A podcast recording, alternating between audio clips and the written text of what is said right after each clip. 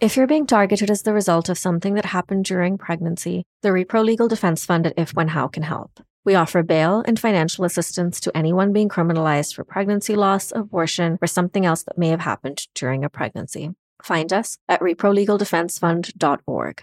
If you have any questions about your rights and abortion, visit If When How's free and confidential helpline at reprolegalhelpline.org. And remember, keep your community safe and don't talk to cops.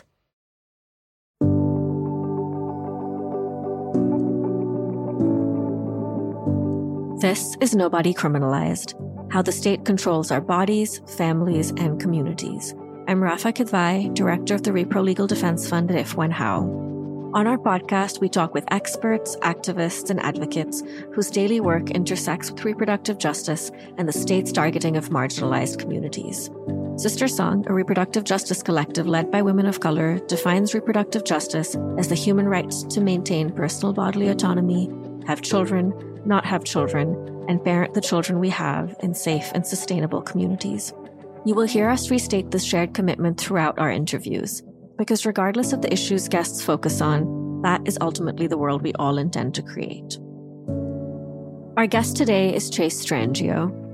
Chase is the Deputy Director for Trans Justice with the ACLU. About a year ago, Chase and I collaborated on a Twitter thread. It was called We Must Love One Another why trans and repro justice movements should be building solidarity.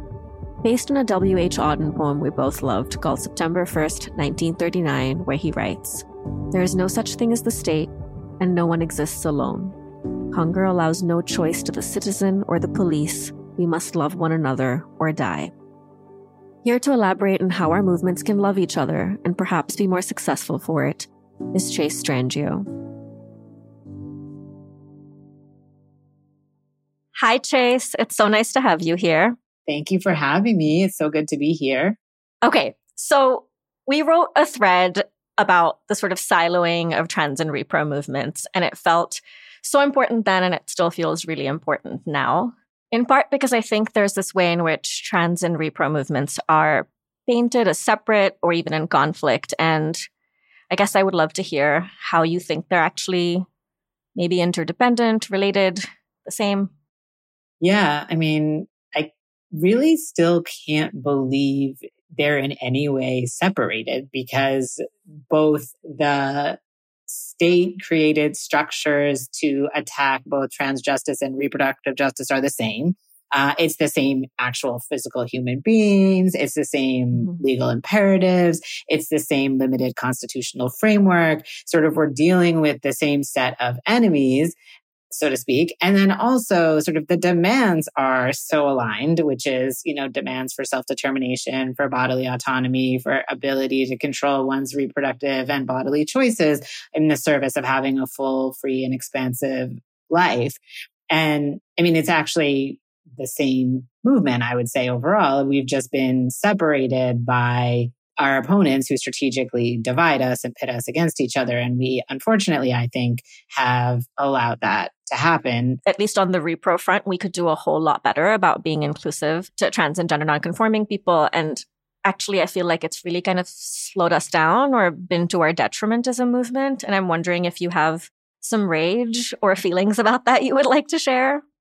I have so much rage and so many feelings all around. I think I'm not uniquely rageful towards the repro movement as much as, I mean, as much as any movement, especially movements that have been so aligned with law as the sort of leading intervention. And I think because you have reproductive rights, so to speak, as opposed to reproductive justice being such a salient framework in the US in particular, it just means that there's this turning towards the law and this notion of rights that are always so constrained. And that is part of why I think it's been, you know, such an abject failure, which I would also say of trans rights movements and all movements that rely on rights.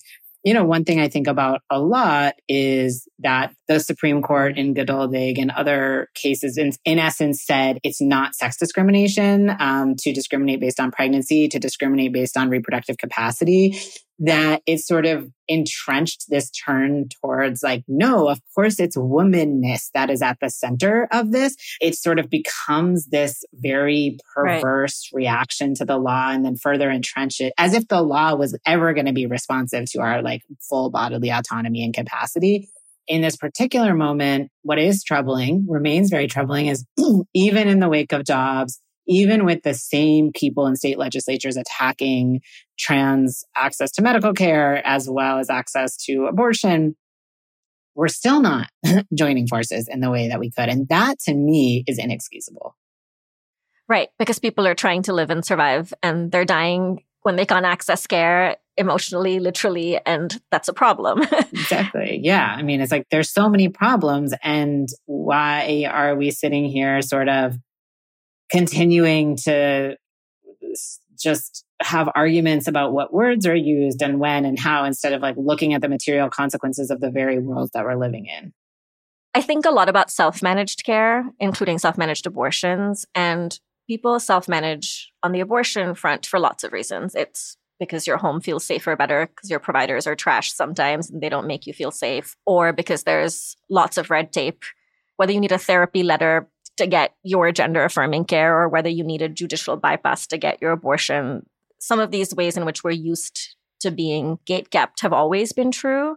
And then in the face of what both our movements are facing right now, which is really sort of unprecedented limitations on accessing care, I imagine people will have to self manage. And at least on the abortion front, we're concerned not about medical risks when people self manage abortions, we're concerned about legal risks. Is there a conversation around self managed care and the criminalization of self managed gender affirming care that you feel like you want to comment on?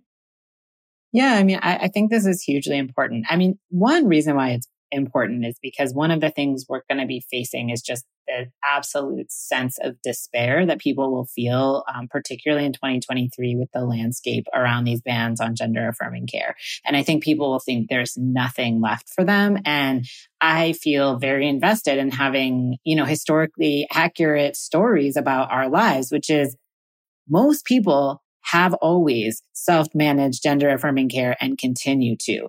The notion of getting this care from a doctor covered by insurance is incredibly new, but the care itself isn't new. And that's true, of course, with abortion too. I think that as always, the right is like 10 steps ahead of us. So I was just reading an amendment to a Tennessee bill um, and Tennessee is is moving forward with a ban on gender affirming care, but they're amending it to have an uh, prohibition on telehealth, to have a child abuse definition, um, so that in essence it would become child abuse to administer the care, which means people couldn't leave to get the care, um, and their parents couldn't take them out of state. Um, I think that's sort of what we're seeing with the aid and abet language um, that we saw in SB 8 in Texas. That's now making its way into a lot of the uh, anti um, gender affirming care bills, so that they're also trying to chill our ability to organize around the categorical bans. This leads me to my next question, which I think is really that from tactics to messaging to legislation, the attacks against our movements have really looked the same in parts. What are the ways in which you've seen antis, people on the right, white supremacists, etc., and transphobes, the same people, use the same tactics to harm us? It is so similar and it's so troubling that we're we just repeat the same things over and over again and we're subjected to the same playbook and yet we still haven't mobilized an effective resistance to it. I find deeply frustrating not to say that there aren't people effectively resisting but there is not in sort of a large scale effective resistance so from mapping clinics that provide gender affirming care to sending people to protest care to having the Proud Boys mobilize in places that are having that, that are known to provide care, bomb threats to Children's Hospital in Boston. I mean, this is exactly what it is like in the context of abortion care, as we know. So there's sort of those organizing tactics from the right, and they are good organizers. They're terrifying organizers, but they're good at mobilizing their people. They use informal networks. They use, uh, in some cases, church networks to get out the word and show up in ways that deters people from accessing the care that they need. Um, And then obviously the legal strategies that I mentioned, sort of making not just the care itself categorically banned, but making it criminalized and not just the provision of the care criminalized, but the people who support the provision of the care, the ability to move from one place to another to get the care. And they know all of the limitations. And much like in the abortion context, many of the states where these bans on gender affirming care are being proposed there are barely any providers at the outset. Like the threshold is suboptimal to no care. And then they're banning it on top of that. So you're already looking at a, a type of care that's largely out of reach for most people. Um, the small subset of people that can get it have to utilize a lot of hoops and they're then criminalizing that care. And then also, of course, what we know to be true in every single context is the enhanced scrutiny on those with the most privilege will lead to the most criminalization on the people who have always had to self manage their care and have been able in many cases to do so under the radar. And that will be un- increasingly scrutinized and they will face the, you know, the prosecution. They will face the criminalization. And, and that means, you know, homeless young people, black and brown young people, uh, people who are uh, in any form of state surveillance or, or custody, homeless shelters, mental health institutions, foster care, and otherwise adjacent to criminalization that's already happening in communities. Absolutely. And the wild part to me always feels like that we're being told or it's being pitched to us as it's about our own safety. You know, I think about one of the many myths that we hear, at least on the gender affirming care front, is that Trans-affirming care is always sterilizing, for instance. And this is supposed to pull people from the repro movement to be enraged, right? And how have these lies harmed our movement? Care isn't sterilizing, period. So there's that piece that just, I need to just correct the record that it's just an absolute lie. I think the irony, of course, is like all, like all of the sort of quote unquote pro-life discourse or protecting children discourse. They also don't care about trans people's ability to procreate. They don't care about children once they're born, as we know. And, you know, one of the really bizarre and really damaging narratives that's being pushed in the anti-trans space around, in particular, trans masculine young people is that um, actually there are lesbians that are being coerced into transition. And you have these states standing up in court, sort of suggesting that it was so hard to be a lesbian, so people became trans, which is in and of itself a nonsensical wow. proposition. But it's also hilarious to hear a state that cares not at all about lesbians claiming this. So it's not like Arkansas is out here like with their big lesbian rights movement.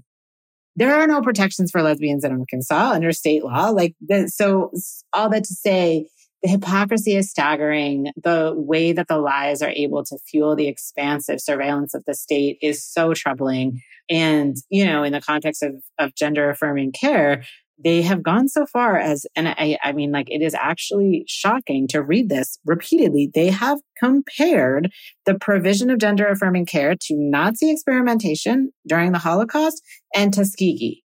And that is what they're saying in their court papers. Like, the audacity. In, in the audacity. Absolutely. Oof. So we like to say Dobbs was not the beginning because I think so many people thought about Roe as liberation and therefore the fall of Roe as the beginning of a movement to fight for that liberation. And instead, it was never enough, which I know you've heard people say Roe was never enough. That said, what does this decision in Dobbs mean for our communities? What does it mean for our collective futures? It's like a both and for me. Like on the one hand, I mean, in some sense, after Dobbs, I was looking around at other lawyers who were feeling like, well, now we can't trust the Supreme Court. And I was like, you trusted the Supreme Court? Like what? Right. And, and so it's like, we, you know, and I, I felt this many times litigating where I have never gone to court and thought, oh, my goal here is to feel represented by the law. Because A, I don't think the law has that capacity, nor do I want to give the law that power. And so I don't want um, to suggest, and I don't think it would be accurate to say that, you know, Dobbs was the beginning or the end of anything. It's just part of a legal structure that looks a lot like this. To hold Dobbs up as a uniquely terrible example is, is actually just very ahistorical and, um, problematic.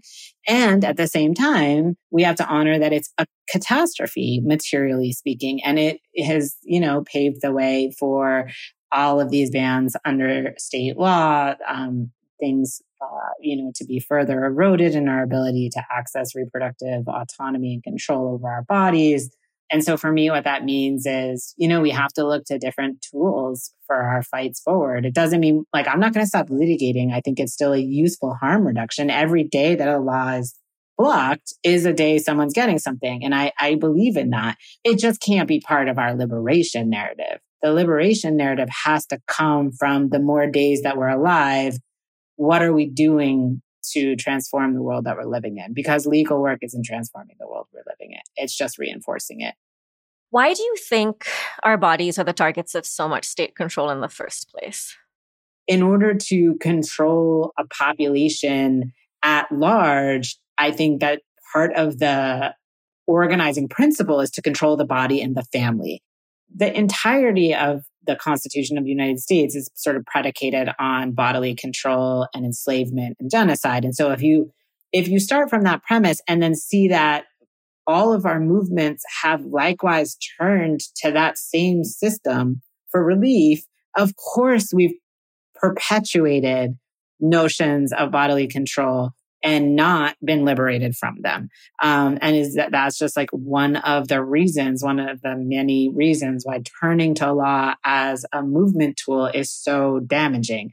So that I think is is one of the reasons why when we look at this particular legislative moment, we can trace how we got here by looking at not just the right, but also looking at the left, looking at the choices we've made, how we've built movements, how we've modeled one movement off of an unsuccessful other movement.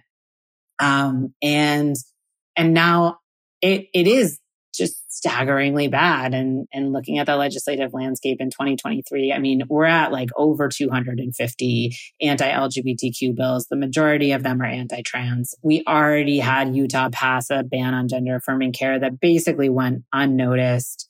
I mean, we were just talking about bathrooms and sports teams like two seconds ago, and now we're talking about like taking kids out of homes and banning telehealth and doing all sorts of very significant things to restrict people's ability to get care that we know saves their lives. And the other thing I'll say about this legislative session, in addition to all the gender affirming care bans that are criminalizing access to healthcare that are very much encroaching into adulthood in terms of the ages that they're that they're focused on, we're also seeing these new criminal bans on drag performance, which are very closely approximating the old school criminal cross dressing laws. And so this is actually about criminalizing the trans body, regardless of what it's doing.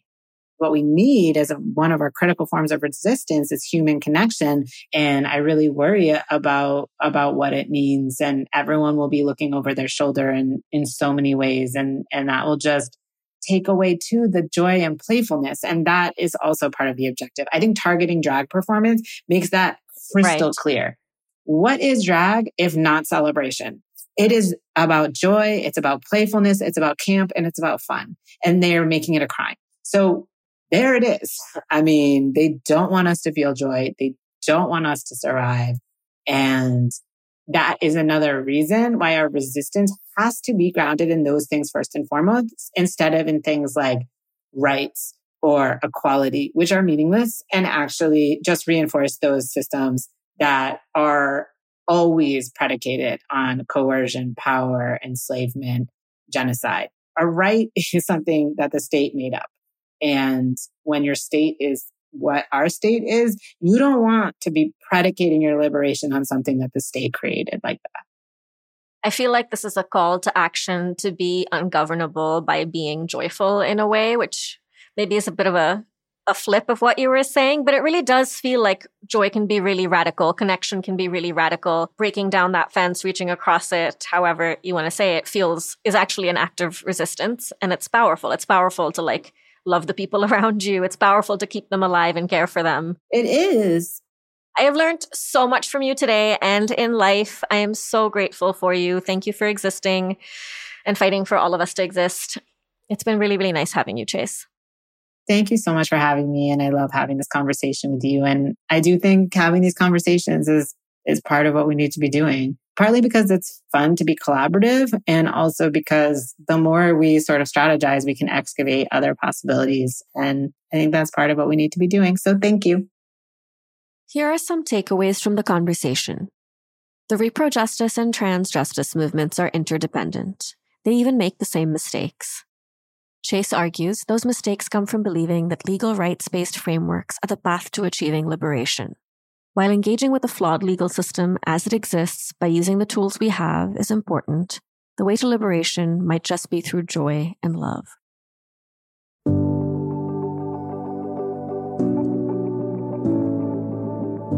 Chase is the Deputy Director for Trans Justice with the ACLU. You can find him on Twitter at Chase Strangio. I'm Rafa Kidvai, the host of this podcast and director of the Repro Legal Defense Fund at If When How. The Repro Legal Defense Fund funds bail and strong defenses for anyone criminalized for something that happens during pregnancy. Learn more at reprolegaldefensefund.org. If you have questions about your legal rights, go to reprolegalhelpline.org or call 844 868 2812. Nobody Criminalized is produced by LWC Studios for the Repro Legal Defense Fund at If When How. Sage Carson and Jen Gerdish are the media and marketing team at If When How. Pamela Kirkland is the show's producer. Paulina Velasco is the managing producer at LWC Studios. Kojin Tashiro is lead producer and mixed this episode. And remember, keep your community safe and don't talk to cops.